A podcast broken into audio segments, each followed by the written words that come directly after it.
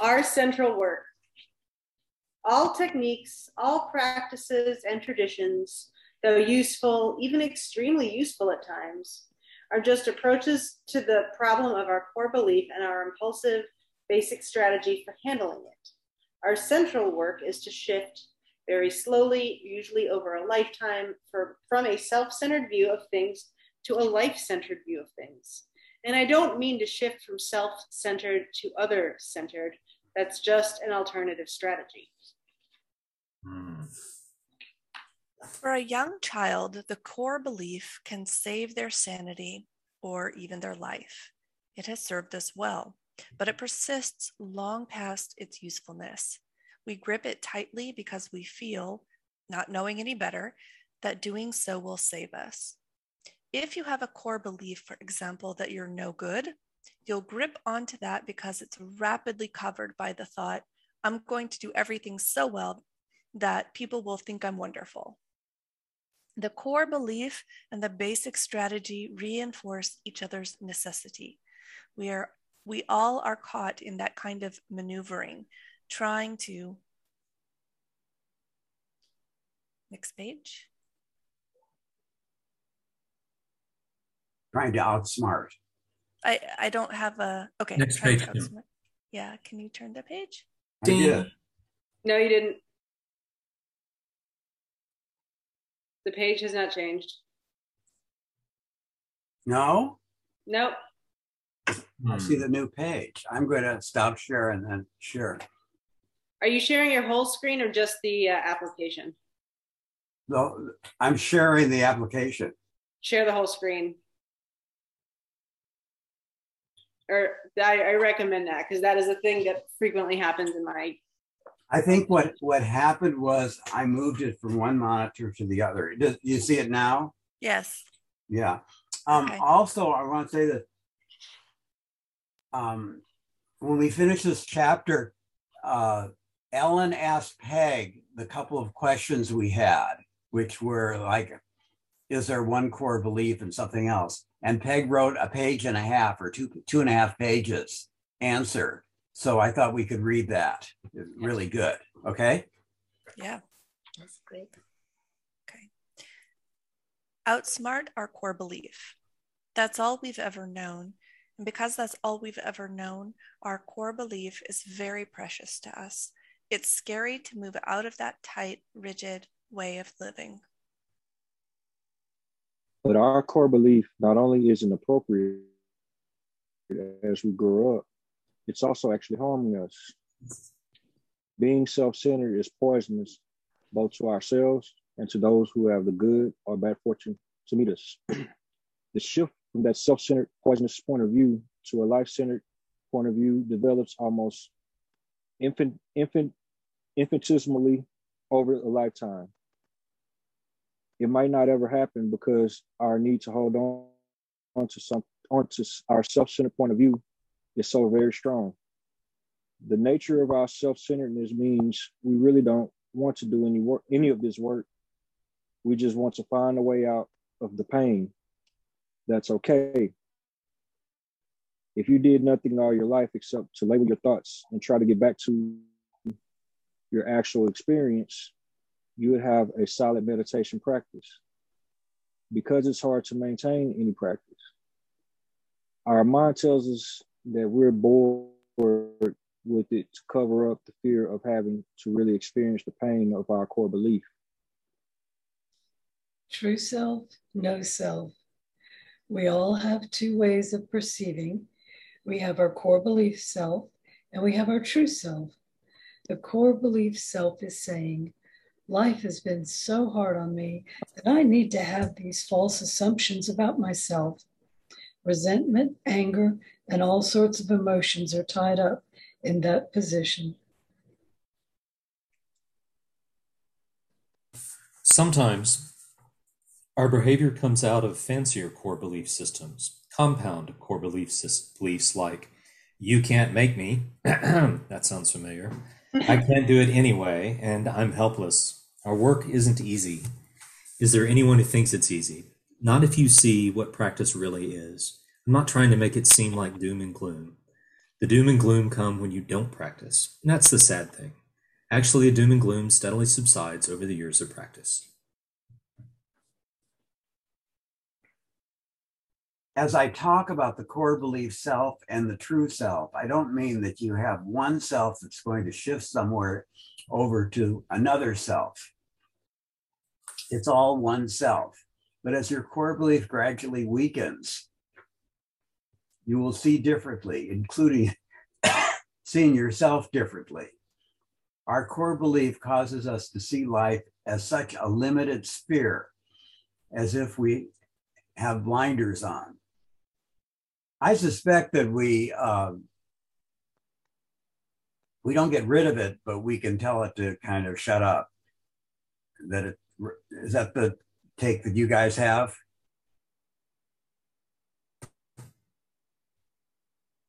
I'm not hearing from anyone. Maybe, maybe, maybe, uh, loosen our grip a little bit. Okay, that's nicer. Uh, our core belief causes us to see life as, as such a limited sphere as if we have blinders on. We take this tiny sphere as the solidity of solidity of life and we cling to it.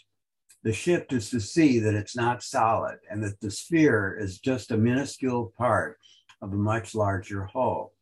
Our core belief has us seeing a tiny piece of something as everything because our emotions say it is everything. With practice, our world opens to the wonder of experiencing that this thing we thought of as ourself is just a tiny part of everything we see. Buddhist terms, the Buddhist term for this experience is usually no self. No self doesn't mean you evaporate. It simply means that yourself at any moment is devoted to that which is appearing, the endless life that shows up second by second by second. No self is neither wonderful nor terrible. We just here at each second. We create space and time but life is just happening. The true self, this no self, is incapable of judgment. It can't think about something as being good or bad. It's outside of space and time. And if there's no duration, there's no, quote, unit that can judge. No self is just moving, you might say. People often come to Zen because they're looking for the true self, but you can't look for the true self. It's nothing, there's nothing to find. What you can do is to constantly work with the conditioned self, the one whose lens is the core belief. Because the conditioned self looks at everything through the distorted lens of the core belief, it can never see the world as it is.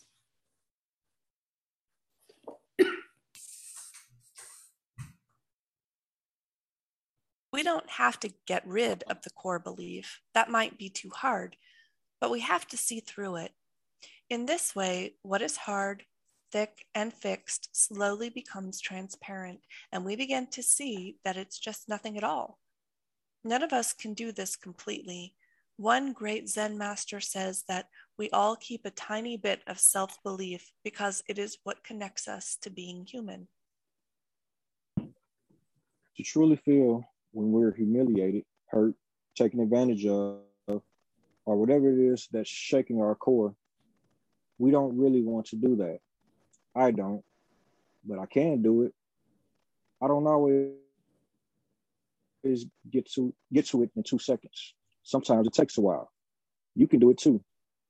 And you have a responsibility to do it, not because a teacher says so, but because your true self says so. The mind is not an orphan. You need to understand precisely what your practice is about, and your mind is a wonderful tool for that. The mind is not an orphan. The well used mind is a tremendous servant. Even still, in a given moment, we may or may not be able to do this practice, but we know this, and we don't. And if we don't do this practice, we know we're not doing. Sooner or later, as we keep, in one way or another, persisting, understanding falls into place. Our core belief temporarily lessens, and we touch our true self, our no self. Maybe not all of it, but chunks of it. Perhaps we feel for the first time some satisfaction in our life. It's not some puzzling, worrisome mystery that we can't seem to get a handle on. Our lives are no longer utter confusion.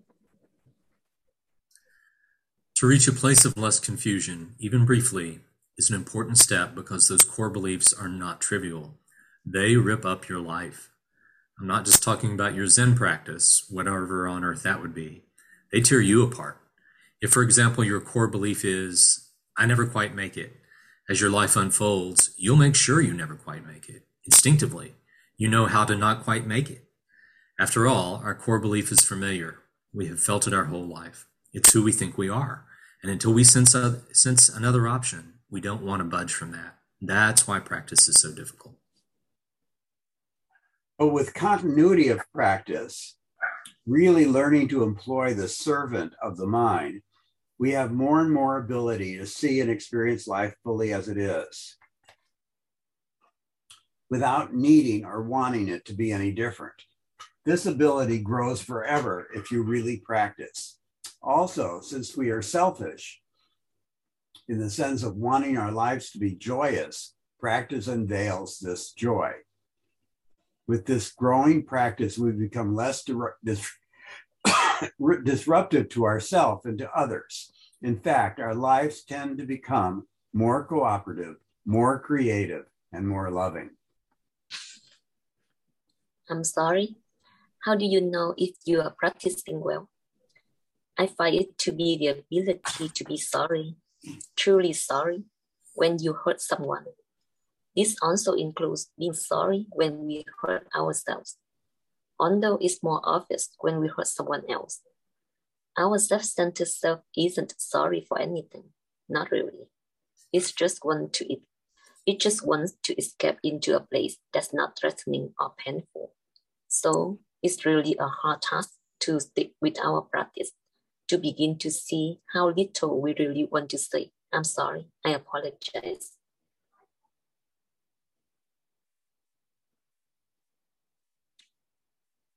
No one is yeah. Oh, no on. one is going to thank you for practicing. No one is going to put up a medal or tr- a trophy for you. You got to experience pain three times yesterday. Congratulations. You should get a trophy or at least a hug. But most of the work we do is in silence. You do it for you. And until you have some glimpse that you need to do it, that you hurt others if you don't do it, your work will be inconsistent. You hurt your partner, your child, your friends. That's why the growth of I'm sorry is an indication of some so- of some softening, softening in that core belief. I'm really sorry I did that. I hate to admit it, but I'm sorry. Continue without thinking. The journey to a life centered point of view continues without your thinking. Thinking won't serve it, but you can have an awareness of your core belief as you go about your practice. Whenever you're upset, you can be sure it's there. And we just patient, patiently plow along with our sitting practice. And as we just patiently plow along with our sitting practice, it also has a way of showing itself. The more you practice, the more you'll notice when your core beliefs, oh, when your core belief pops up. It's defending itself, but it loses power. I can't do it. I won't do it. I'm incapable of doing it. I'll always fail. Go back. How did that happen? I don't know.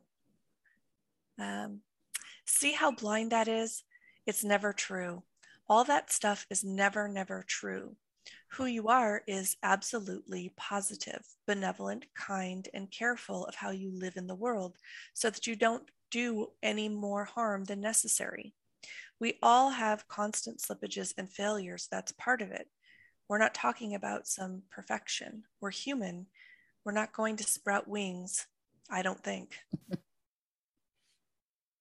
Something that I was uh, experience I had um, this weekend was um, I think one of my core beliefs, if you can have more than one, is of trying to please people. And someone said they didn't like to see at Appamada the the big TV, so um, we put a screen over it. And then two and a half people said they really like seeing the big TV and seeing everyone who's zooming in. So then I took it down. But but I think part of the core belief there was that um, that I'm just here to serve people and to please them. You know, and that I had no opinion of my, no right even uh, to an opinion of my own. I just needed to do what people wanted, and this was conflicting people, so it became a little more difficult. Kim, uh, on that along those lines, and I don't even remember enough of the words because it became embodied in a sense, the words and how you put it. But I was struggling with an issue, and you and I talked about that. And you at some point said something like, you put it in the form of a question. Isn't it possible that if our focus is simply this practice to serve others and put ourselves secondary. I mean is, doesn't that diminish us? Yeah i think she just said something like that yeah. didn't she a few pages back? Yeah. That it that's that's the same problem as just dealing with ourselves yeah and just serving ourselves that's doesn't work and just serving others doesn't work. So the one of the things i've had to untangle throughout my life is the difference. And of course, as a tiny little girl, you don't even know these words exist. But as an adult, the difference between self care and selfish. And in my family, um, my nuclear family, whenever I did something for myself that one or the other my parents thought took away from one of their needs, in, instead of them viewing it as self care, they saw it as selfish. So, so much of my life, my core belief is that I'm not worthy of taking care of myself because if I do that and I'm not available to give that energy to others, then what a horrible, selfish person I am. And this practice has been lovely at focusing on self care and also helping me try to begin to untangle. And it's it's complex sometimes the difference that line that we walk between selfishness whatever that means to everyone and self-care and that's been a lovely part of this exploration. Anyway. Thank you. Thank you for sharing. So, the more you practice, the more you'll be aware that the core belief pops up and then pops back down. Uh, it's not I just I just as it perhaps once seen. Wait, wait, what? No, what? It's, it's two paragraphs with almost the same starting sentence. Oh yes. Oh, okay, okay, all right. You got sorry. it, Colby. You got it. Okay, yeah. I'm sorry. I'm sorry. It's it's not as it perhaps once seemed some powerful thing that constantly runs everything. It doesn't stay as long when it visits. And you see it even as it's happening. It gets kind of humorous after a while. My core belief is I can't do anything. That's ridiculous. I can do things. I know it's being ridiculous. So I just say, Are you here again? Well, hi. And I go about my business. You don't have to believe that stuff. It's not the existence of the belief that's the problem, it's that we believe in its existence. The only way to pierce through the belief is by experientially staying with the pain that's at the base of that belief. That's our central work, and you can't do it by thinking your way through. It just doesn't work. That's why sitting is so important. It lets us experience sitting with everything that the core belief has been working so hard to keep us from feeling. And I think for me, the alternative to sitting would be like to going to a noisy bar. Mm. That's kind of the vision I have in my mind, you know, where where there's no opportunity at all to reflect or to see yourself or do the stuff she's talking about. Do do others have that experience? Something they can do that's so opposite of sitting. I have a question. Do you think you can't just sit in a noisy bar? I think there are people who can, but I think it's certainly a lot harder for uh, the average person. I think the people don't, but there, there's a musician, John Cage, who wrote music in Central um, Station in New York, you know, the busiest place in the country. So, so obviously it's possible. I agree with Allison. Um, should we read Peg's thing now? Okay, I found it. Yes, that's great. I think you'll like this. I'm sorry that Ellen's not here. Oops. Now I, I just lost it. Here, here we go. Do you see it? Nope. No. No. Oh.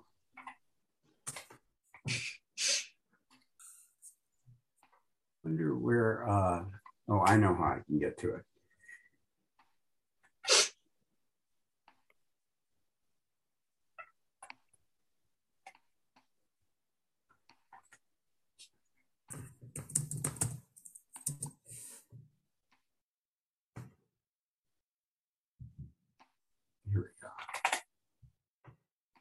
Okay, now you see it, right? Yes.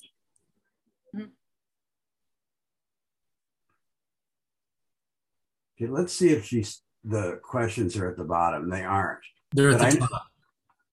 They're at the top. So, so the three questions are: Is there one universal core belief, or many? Can one person have more than one core belief? We know. Uh, are those the two questions? Yep. The same Okay. question. So whose turn is it to read? There's many paragraphs. I think it's mine. Okay. All right. Hi, Ellen. These are great questions. I can just hear Peg's voice in my head. According to Joko's teachings, the core belief differs from person to person. Each person has their unique core belief. Such beliefs may be about themselves or about others or the world. For example, I am broken or defective. Other people are out to get you. The world is a terrifying and horrible place. Core beliefs are the hidden internal combustion engine that drives all our conditioning. One common factor in Joko's teaching is that a core belief is invariably negative or painful. The result of childhood experiences that we understood in that way. The complete dissolution of our core belief is awakening. I do feel that there are core beliefs in people who are trauma free and psychologically healthy, such as I am worthy of love and affection, other people support and guide me, the world is a place of pure potential and creative energy. But because those beliefs do not create suffering for ourselves and others, there would be no need to resolve them in practice. Simply knowing about them is what is generally useful. Such positive core beliefs can even make it difficult for someone to truly comprehend the depth of suffering, suffering caused by others' negative core beliefs. Wait, so based on what we read last week, uh, core belief, uh, core beliefs are all negative, but here seems like Peg said that there are two types of cause belief, uh, core beliefs, right? Positive and negative. Yeah, but it seems she's saying also that even the positive ones are a problem No, no. Well, is that what she said, or, or can be a problem. yeah? They can make it at least harder to understand why someone else's core belief would cause them suffering. Yeah. Mhm. To me, it's kind of like the problem of being on autopilot, that you're not in this moment. You're not you're not responding to what exactly what's in front of you because you you have such you know we call it baggage right Mhm.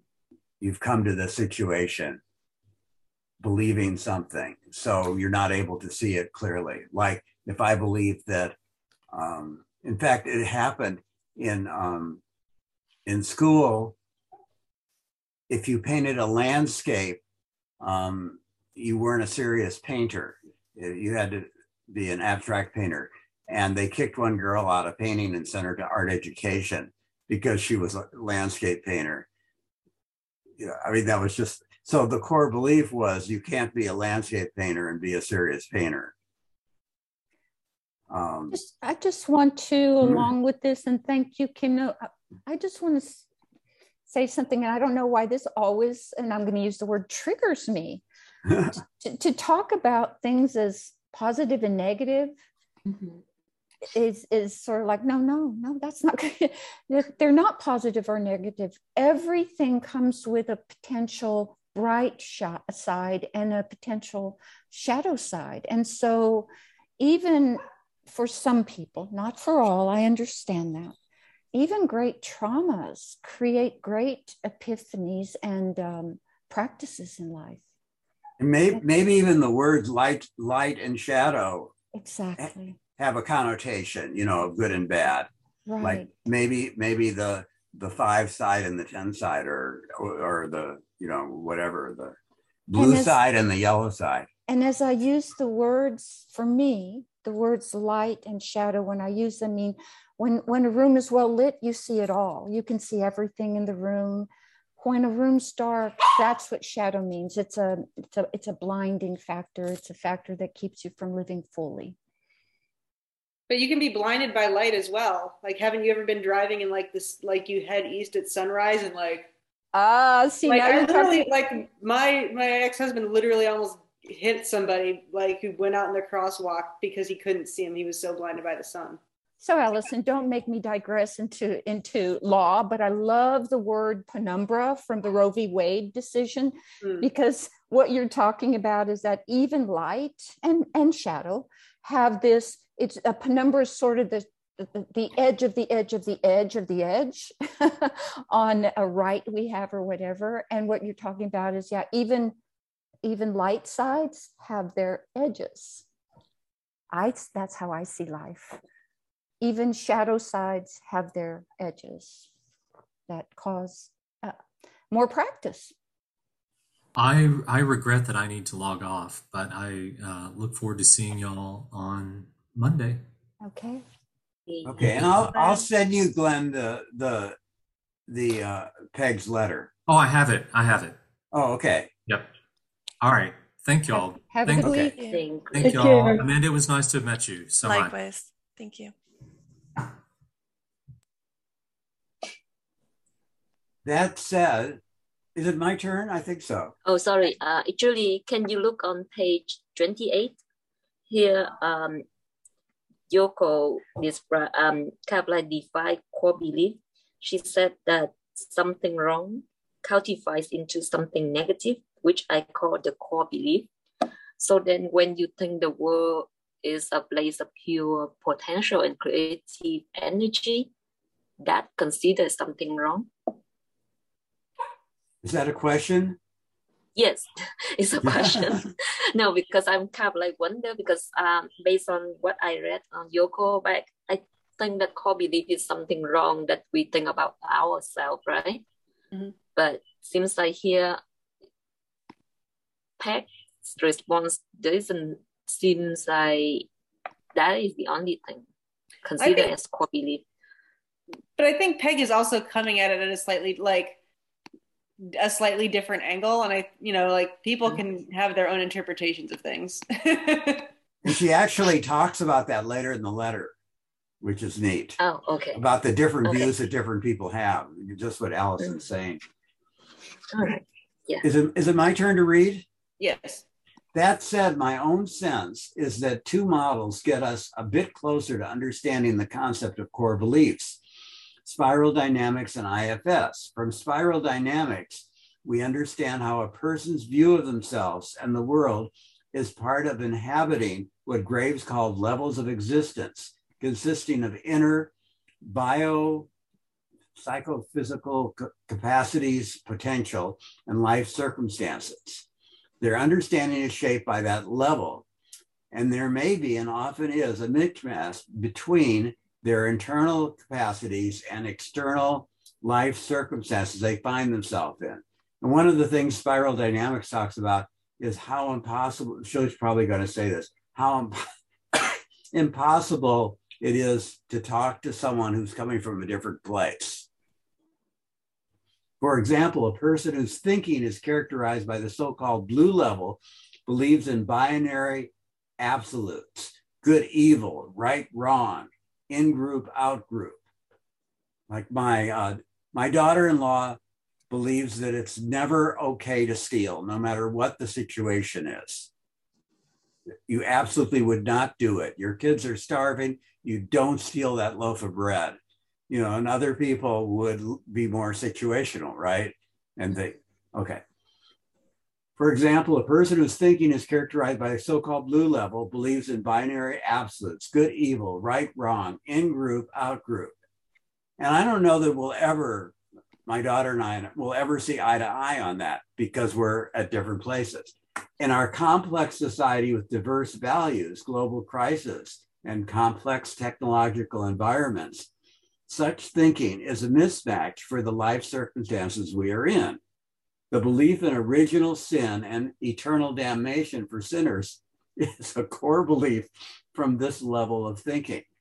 Such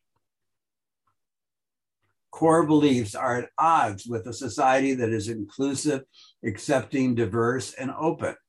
This causes dissonance that the person has difficulty reconciling. They struggle with their righteousness, judgment, anger, fear, betrayal, and confusion. In I um, in IFS terms, I feel that each part has its own core belief my judgment part, my judging part thinks that I am always failing or lazy or whatever. It believes I am deeply congenitally flawed and potentially destructive to others. My fearful part believes that the world is absolutely terrifying and that it has no resources to cope with. It assumes I am helpless and perpetually on the brink of catastrophe. My managers believe I am terribly confused and disorganized, that I can't think straight and lack judgment. And so it goes. Each part has developed in response to a particular core belief and kind of builds its own work around it. The exile parts, rage, grief, terror, wounded child, and so on just live in constant vigilance and reactivity. I don't think of them as carrying beliefs so much as ex- extreme reactivity to whatever is going on. The managers also invariably believe that the exiles are a danger to the whole system and to others. Managers exist to provide safety from them and for them. That is one of their core beliefs. The self, as IFS puts it, we in Zen could say the non-self or Buddha heart mind to free of core beliefs. It is calm, abiding like the sky. If the sky had also wisdom and compassion, I think of it as grandmother mind or infin- infinite attention, interest, curiosity, and boundless care without expectations or judgment, neither causing harm nor being harmed by anything. This, of course, drives the managers nuts. But that's a story for another time. In Hakomi, there's an understanding that our beliefs are unconscious, but held or manifested in our bodies, where we carry tension, inadvertent gestures, postures, or facial expressions, vocal styles, and so on. Such manifestations can be explored as trailheads that lead us to those core beliefs we are generally unaware of. However, Hakomi does not have a method for relinquishing core beliefs. Discovery is not a remedy or resolution, neither is catharsis the emotional expression of them. So it's both a, um, they're embodied beliefs, not just things in our mind. Mm-hmm. Simply being aware of our core beliefs in any event is but the first step to freedom. But knowledge is power, and our creative intelligence, as well as careful observation of our life experience, help us naturally make the next step, which is slowly, releasing our attachment to the systems of conditioning that reflect them. As we do, we begin to soften the hard edges of our core beliefs, begin to recognize their appearance, and in turn become less reactive from them. We can mindfully experiment with what our lives might look like without them, and in experiencing that freedom, we begin to wake up. From there, we are able to recognize the core beliefs in others and to create some space and freedom around them. In essence, we have nothing left to defend or protect, nothing that we need to use to drive ourselves or create our personal agenda, nothing motivating reactivity. That is where our vow begins to unfold its true powerful, its true power. Joko knew nothing of Spiral Dynamics or of IFS, but I know she would have been fascinated by them. I did introduce her to Hakomi, and she was very interested in it. Meditation is the method par excellence for illuminating those core beliefs, however you characterize them. Joko felt that labeling the thoughts was an excellent way to realize our core beliefs and gently began to challenge them. Some questions I've used for this purpose are Is that so? And how do you know that? Or where did that idea begin? Or my favorite quote from Big Lebowski that's just your opinion, man. that's awesome. Please remember in reading any Buddhist text, Joko or even Pali Canon, you are reading something written from the perspective of someone in a particular time, space, and body, with exception possibly for the Buddha, very, very real limitations on their sphere of knowing and expressing what they know. Language both enables us and ensnares us. So it is important to be mindful that nothing in Buddhism is anything like biblical in the sense of being some absolute definitive word. Our meanings are forged through the interface of our ways of knowing and our actual life circumstances. They are invariably incomplete, provisional, impermanent, and unreliable, but we still need them. We are kind, kind of like someone trying to cross a river by dropping big stones ahead of our steps, stones we've gathered from the riverbank. Someone left them there for us many years ago. Some are so heavy we can hardly lift them. Others sink without a trace below the surface. Now the waters are rushing fast, and we need to be careful not to be carried away. So it goes, as Kurt Vonnegut wrote.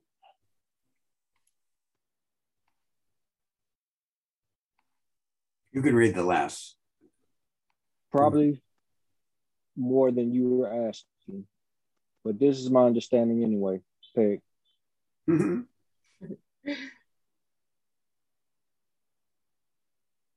I had a t- teacher who said, "Listen to everyone and believe no one." Is that the same thing she was saying in this last last paragraph?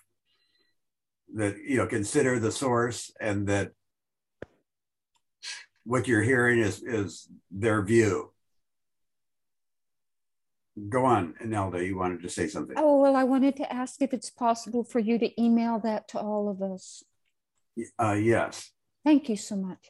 And I, I have that. Uh, I, I somehow got copied in on that. So I think the maybe the people who were here last time, or but Ellen uh, could have uh, goofed. She, she sent it to some people. Donna, Cody, and Amanda. Okay. And Glenn. Glenn said he had it. Okay. I think this would be a good stopping point. You guys? Yeah. Mm-hmm. And so we'll write for 10 minutes and then we'll come back.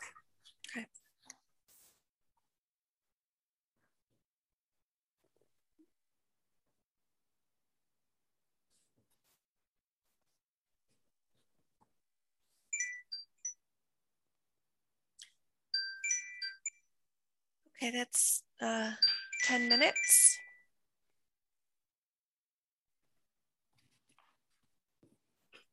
We lost Cody and Kim. in those 10 minutes. Oh no. Hi, Kim. We're done. Hi, Cody. Hello. That was magical. All All right. right. So, what do we, um, I guess, how do you usually do this? We, we say, who'd like to go first? Who would like to go first? How am I doing? Doing great. Thanks. Uh, who would like to go? Who would like to go first? Guess I'll get myself out of the way. Excellent. I didn't really write about anything because A little louder, kind of confused. I couldn't get anything out. Can you hear me? Yes. Hello? Can you hear me? Yes. Okay. I said I, I couldn't come up with anything. I couldn't come up with anything. I, I I was thinking about what to write, but I just couldn't get it out. Had writer's block. So what were you thinking about? Um, well, when we were reading Peg's letter, and um, we were talking about. Let's see. I can't remember exactly what, what the words were, but um, I guess it's, it's sort of like uh, like the ego and how it can uh, mess up everything. But uh, that's that's what my thought process was, and um, I guess like how to let it go. Uh, I, I don't know. It's it's I'm confused.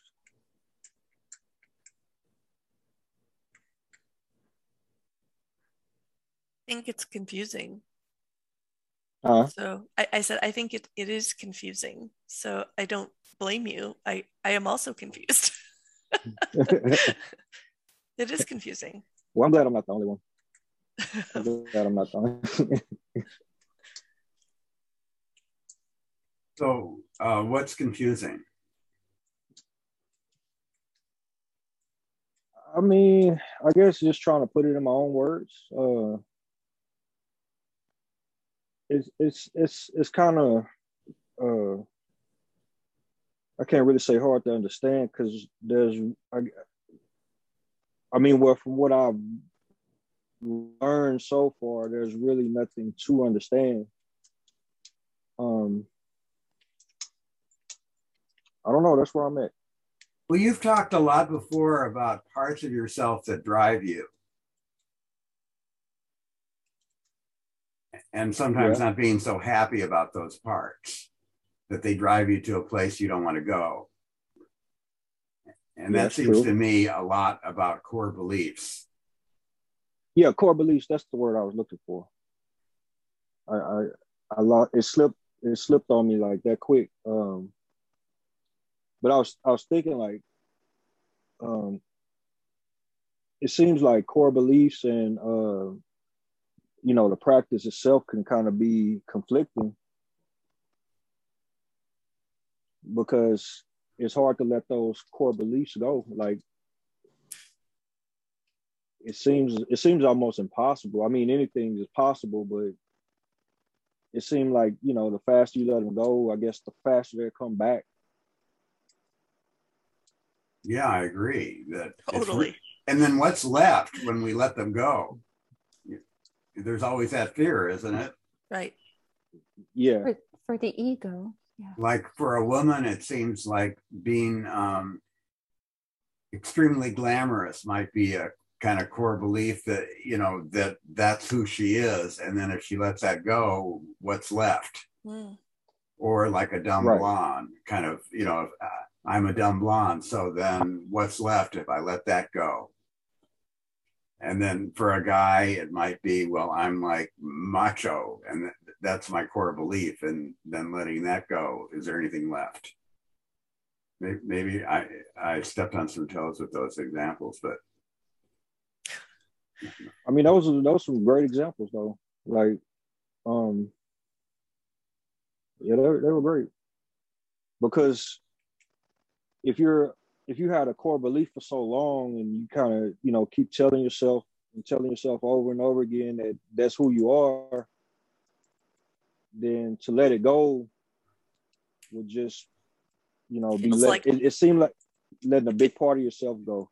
It feels like dying, actually. Yeah. I think like uh, that's you know that whole like idea around like rebirth, and I don't mean you know like rebirth during your lifetime you know like the whole phoenix thing right like i think we all go through periods where you know what we're done being that person we have to evolve to the next step and uh, it's just really funny because i'm at a point i'm like 47 and I've been through a few of those iterations and those core beliefs are like right down the center all the way through. It doesn't matter like what iteration you what religion you are, whatever, whatever you are doing out there, as long as those core beliefs are there, you're you're like anchored to right. that that self. Yeah.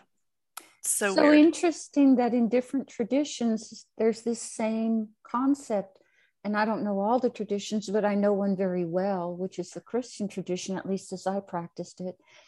And in the Bible, Christ supposedly said, um, you have to die to yourself to live again.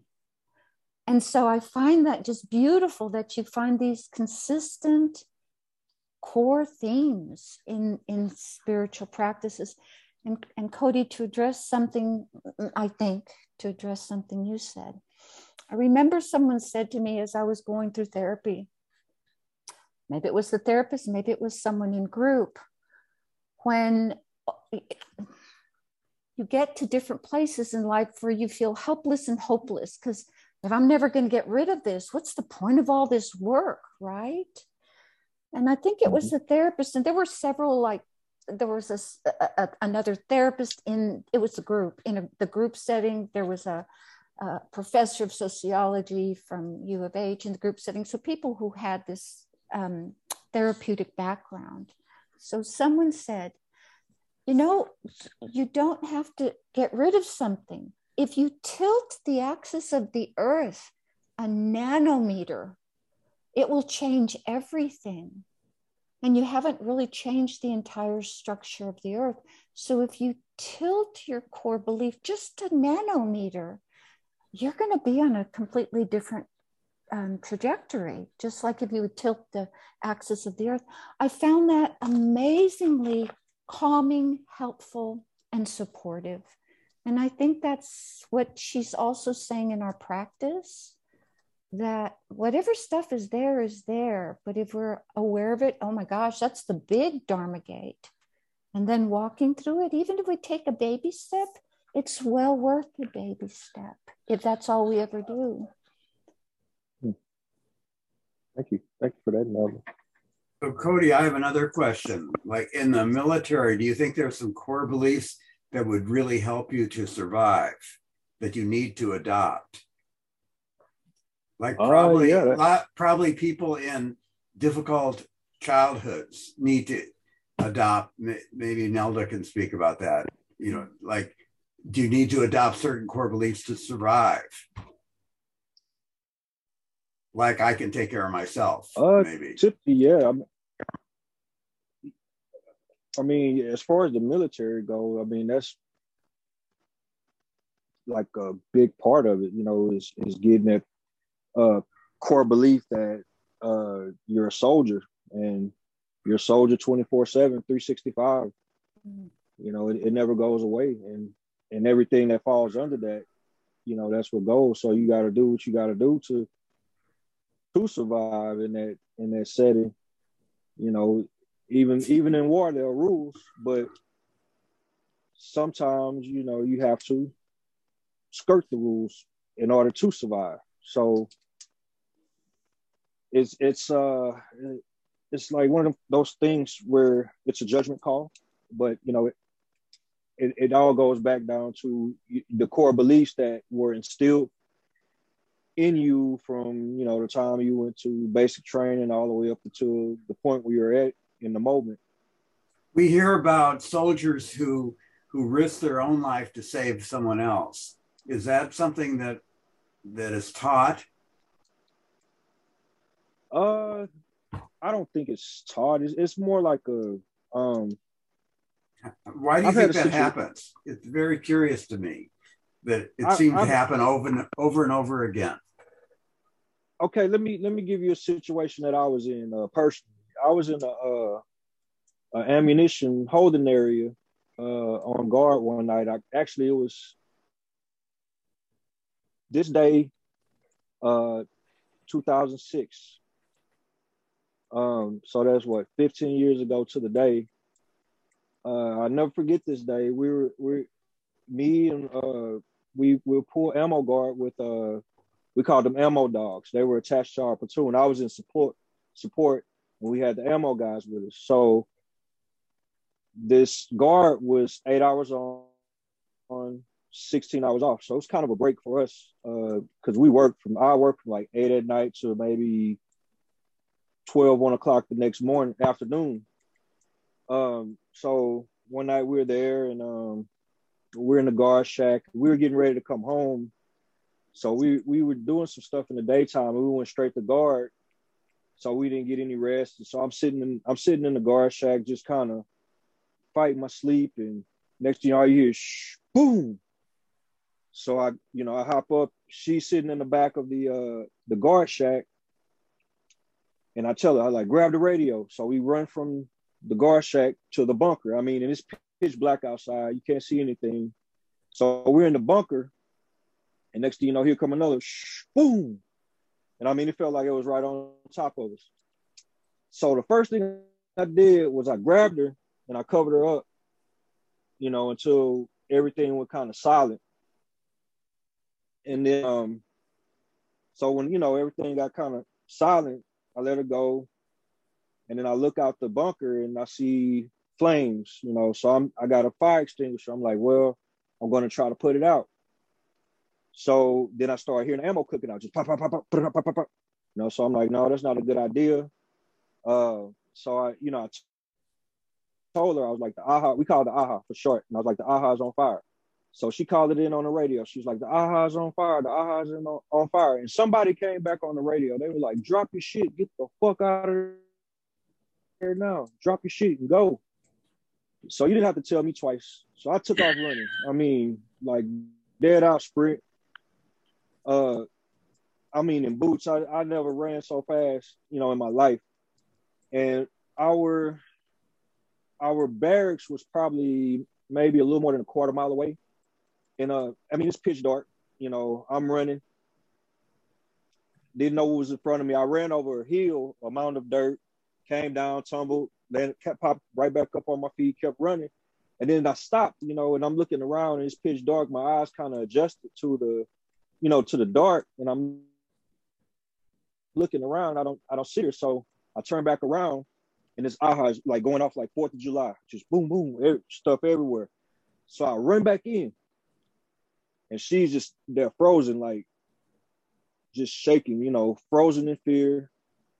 And so I grab. I'm like, come on, we gotta go. We gotta, you know, we gotta get get out of here. So we both just, you know, hop out and take off running, you know, back to our barracks. And, and I mean, it was it was hell for the rest of the night. Like all the ammo cooked off, the big stuff cooked off for the rest of the night for like six to eight hours, and then the small stuff cooked off for like maybe three more days after that.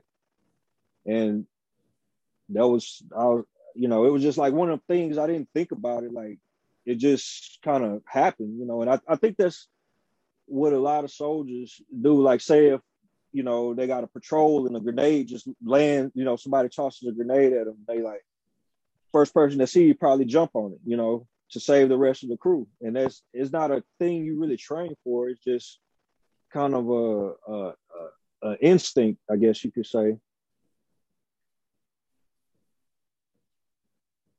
Do you think most people have it, this instinct? I, I think I think a lot of people do. You know, to be honest with you, you you you never know. You know, until you find yourself in a situation like that. Though, it's, it's Would it kind of- matter if you really like the person or not? Uh, I don't. I don't think so. Like, like me and the female, we were really, we were, oh, you know, we were cool. We spoke, you know, but it wasn't like like something like, oh, you know, I gotta save her life just to kind of get her to be my friend type. I, I don't know. It's, it's kind of weird to explain it. It's just it's just like it, I didn't even think about it. It's just like everything that happened, it just happened. You know, it wasn't it wasn't a oh let me do this, you know, or let me do that. It just it just happened. It was just like split second decision making, uh, just just that quick. And from what you say, Cody, her instinct, her natural tendency, or her tendency, natural or otherwise, was to do something different. She froze. So that shows you that it's not necessarily um, a generalized approach, that it just really depends on that person. That's that's true. You know, I, I never looked at it like that, but uh, you know, I I could I could say you know speculate. You know, like what if you know maybe she, maybe she would have reacted different in a different situation. Who knows? But it just like to me, you know, you hear about these situations, you know, pretty often, you know, in the military. You know, soldiers take bullets for other soldiers, or soldiers dive on a grenade. You know, that stuff really happens, and um, it's it's it's kind of like one of them things. Like in the fog of war, you know, anything happens, and like it's nothing. It's nothing you really train for. Well, I in none of my training I, have never, you know, been told uh, like, oh, go jump in front of a bullet for this guy or, you know, do that. Like I say, it's just kind of one of the things you don't want to see. One one thing they stress in the army is never leave a fallen comrade. So you'll go through if you see somebody fall like maybe 10, 15 meters away, you'll go through hell or high water just to make sure, you know, you you get them to safety or you know you recover them any way you can, and you could take a bullet or whatever for it. it just, it just one of them things they kind of instill in us. You know, like I say from the very beginning. As soon as you get the basic training, that's what it is. The whole thirteen weeks. I'm so you. sorry you had to go through that. I'm so sorry. And you've probably been thinking about it today since it's the anniversary, right? Actually, I didn't. I, oh, I, sorry. today, today is, is is a pretty good day for me because I, I, I quit drinking five years ago today. So oh, uh, congratulations! Uh, thank you. Yeah, so I, I I thought about that. You know, I hit that milestone, and uh, I didn't. I, I usually think about it, but I, I didn't think about that today. That's that's that's funny though. Well, just one more thought about sometimes in situations I've been in, like with my wife, one of us will take one role and the other one will take the other role. So I'm imagining if you had been scared and frozen, she might have taken the role of being the one to say, "Hey, we got to leave. We got to get out of here." You know what I mean? Right. Like it. It because both both are occurring in your head. Both thoughts. Yeah this is scary yeah. and I got to get out of here. I can't be scared. Yeah, it's it. I mean, it's it's it's like to me, it's all about a you know, uh, how fast things can change. You know, at, at, at the drop of at the drop of a dime. Because on our camp, we're on the fob actually, and you could see. uh They used to call it Saddam International Airport but uh, they call, they changed to Bayat Baghdad International. And I mean, you could see it from where we were, and and the funny thing about it is when as it was going up, they were looking at us on national news, so we could see our camp like exploding, and I mean, it was like, like mushroom clouds and everything else. Like our building, every every, explosion, the building, you could, you could just feel it moving, you know, and um you know, it's just like, man, we we were like a month away from going home, and uh, it was just like, man, you know, this is this is to me, that was like, man, I gotta I gotta go, and I ended up going to Korea after that, and uh, getting uh med. I got medically retired out after that, but yeah. It's not like the movies. Yeah, you've been through you've been through a lot. I know. Yeah. How, how about someone else? Anyone else have a core belief?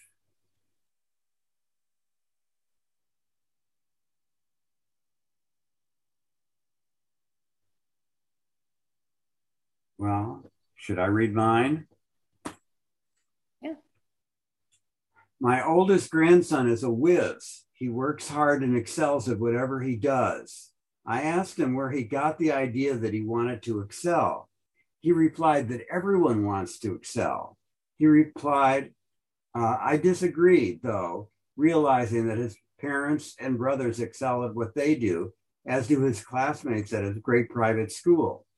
What is this core belief that everyone wants to excel? I don't think so. It seems that core beliefs hold you back, especially if you don't know what they are. I would love a teacher who believed everyone wanted to excel. That had not been my experience. He was so certain of this idea that everyone wants to excel. He was so surprised that I didn't I didn't believe that. Do you guys believe that? That everyone wants to excel? No, because some people clearly have the core belief that they can't excel. I mean, if we're following the logic of the book, it is impossible for everyone to believe that have the core belief that they want to excel. Maybe deep down, deep down, but they don't know it. I don't know. What do you think, Nancy? Hmm, You want to excel. I don't know. Um,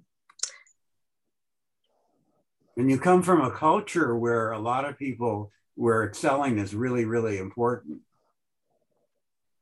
Don't you? mm, uh, Among I'm your not- friends and, and family? let me think more about this one. My mind is not really working well tonight. Sorry, I will answer it next week then.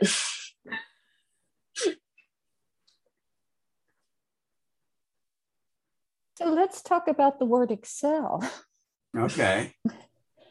because that looks different in different cultures, um, different generations, um, different gifts and talents. Um, so these days, I think I am excelling when I sit with my natural breath. Not the one that I breathe and go, oh, that feels so good. I want to do that again, right? That's constructive breath. And I just put all of that aside. So when I get this, oh, that feels so good. I want to do it again and get that sort of attachment. I go, oh my gosh, there's my mind engaged again, connecting my emotions and my body. You know, so let's let's start over. So that to me is excelling. Um, what looked like excelling professionally as in my life was really wanting to get out of the badger hole hell of my childhood. I mean, that's the bottom line. It wasn't a desire to excel, it was a desire to escape. Um, and so I just, I, I thank you, thank you, Nancy, for making me step back by saying you're going to think about it because that caused me to pause long enough to look at what the word excel means. So thank you. No, I, I've told Nelda that my dad was a lawyer, but I, I don't think I've told her this that he had no ambition in terms of making money. Like if someone came to him to do a divorce, he would talk them out of it, you know. And he offered his services for free for 20 years after retiring, you know. But he just loved the law so much. This was like, uh, you know, a dessert for him, especially for 20 years or more, he worked in a, a, linen store because he had a family that was growing up and he didn't want to take that chance of going to the law. So when he finally got to it, it was so, he was so happy. So excelling for him was uh, having law cases that he could work with. Huh. Hmm. It's pretty cool. Yeah. Donna, you haven't said much tonight. Oh, go. Donna, Donna. Um, well, I don't really know very much about, particularly, I guess, thinking about Peg's letter about the spiral, whatever, and Dynamics. dynamics, and what is that uh, internal family Systems. systems. Um, so I, you know, I thought, well, you know, these these, you know, thinking about okay, core beliefs, how I've been taking, uh, uh, or I should, taking is not the right word. Been listening to Bhikkhu Bodhi's um, Abhidharma lessons now. He, he does them every couple of months, um, another chapter. So I, since that's you know a Buddhist psychology, thought, okay, how how would I try to describe core beliefs in Abhidharmic terms? And I didn't get very far, but it's still an interesting thing to think about. Well, if you make progress, tell us. okay. But there is something that drives us. We all agree with that, right? And it's not something that maybe we're conscious of or willing to let go of. Is it Netflix? I haven't. I still haven't decided whether I actually believe in the core belief or not. I I don't know that. It, um, I think there's something there, but I don't know that I believe it in the way that Joko Beck is describing it. maybe even skepticism is a core belief that I'm not going to believe things that people. Well, why should I inherently just? If I believed everything people told me, I don't know. I'd be a mess. well, I think as you read Peg's letter, she talked about these different parts. Yeah, I also It's like really- I internal family systems. I worked on that in my therapist, and I that really like ugh, it just. If other people like that framework, great. It is not a framework that resonates with me at all. Oh, I love it. I know so many of my parts now. I just realized, I just realized that my, I have two monitors and my camera, I switched them around because one kind of died before I got it to come alive again. And um, so I was on the wrong monitor. So I wasn't facing you guys. Um, but the, Oh, inter- when you hear just- about the, go on. I just want to make one more comment, and I know I've talked a lot tonight, and I want to apologize for that. I I- I just have a lot of words tonight, but I don't want us to leave without saying how um, generous and vulnerable, and in her vulnerability, being generous, Peg was in describing her own core beliefs, just putting it out there, laying herself open and in a in a loving and trusting way to share all of that with us. I'm so grateful for that. I- just want to say that. Yeah, it would be so it would have been so easy for her to simply like I remember one Buddhist class I was in, Donna uh, probably knew the teacher, but I'm not going to say who it was, but he whatever question he was asking, he said, Well, that's a good koan to work on. You know, and the fact that with these kind of okay questions, Peg went on for, you know, two pages was just so generous and I really appreciate that. And I I wrote her and told her that too. You know, and, and that we're going we were going to read them tonight, so she didn't feel it was for nothing. Okay, I think uh, Amanda's going to tell us our time's up. Yeah, uh, sure. Like I could, I am really enjoying myself. I could just sit here all night, but alas, it is 8:30. So I'm going to say uh, goodbye. Is there anything anybody wants to say that has been unsaid already yet? Well, I hope you come back. I'm so sorry, you guys. This is just not, I, I don't know what I'm doing, but I will come back. Yes. Oh, you. good, good, good. Yes. Yeah. All right. Have a great evening, everyone. Okay. And a good week, everyone. Thank you. Yes. Thank you all. Bye. you.